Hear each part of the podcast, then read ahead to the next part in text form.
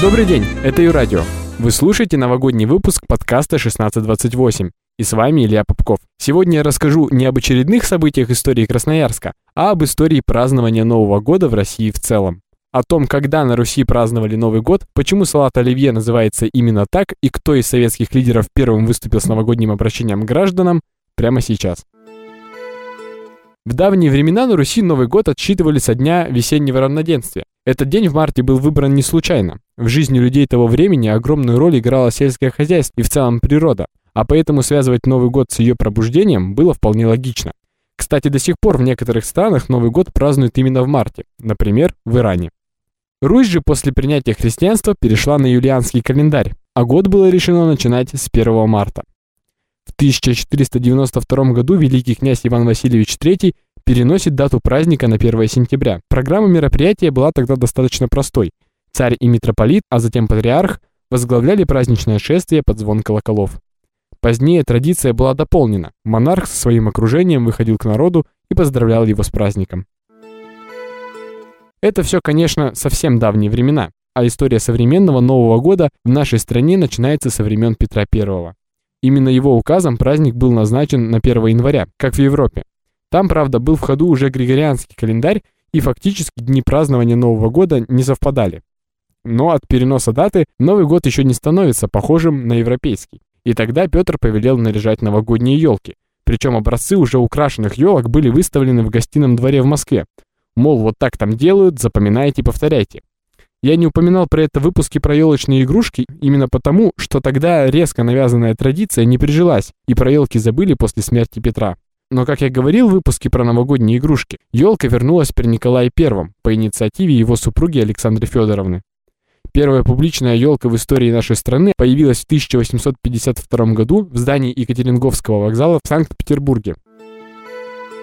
Развитие новогодних и рождественских традиций в XIX веке не заканчивалось на появлении елки.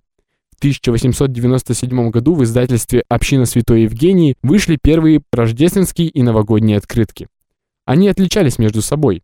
Сюжетом рождественских открыток стали сцены из Библии, а новогодних светские балы и карнавалы, любовные пары, часы. В 1903 году в журнале «Малютка» было опубликовано стихотворение Раисы Кудашевой «В лесу родилась елочка», а через два года Леонид Бекман написал для него музыку. Так появилась, пожалуй, самая известная наша новогодняя песня. Выходит, что ей сейчас уже 116 лет.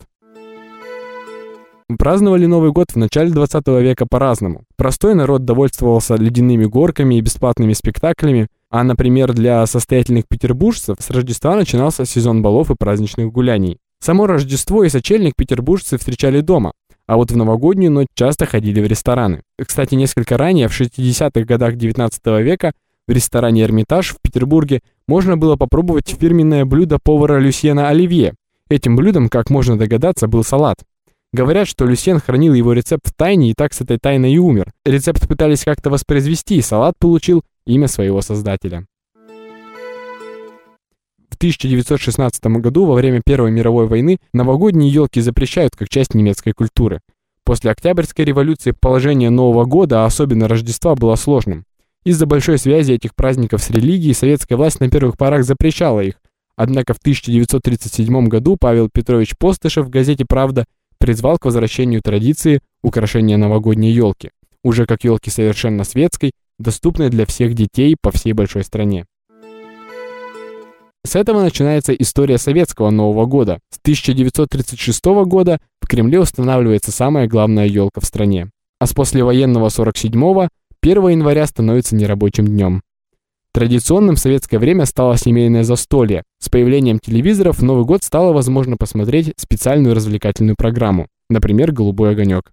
Появляется и одна из самых важных традиций – открытие шампанского под бой курантов. В 1970 году с новогодним обращением к гражданам выступил Леонид Ильич Брежнев. Так и появилась традиция обращения главы государства.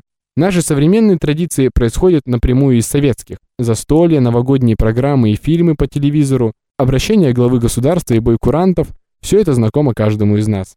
Эти традиции объединяют нашу страну от Камчатки до Калининграда. А на этом и заканчивается новогодний выпуск подкаста 1628. С вами был Илья Попков.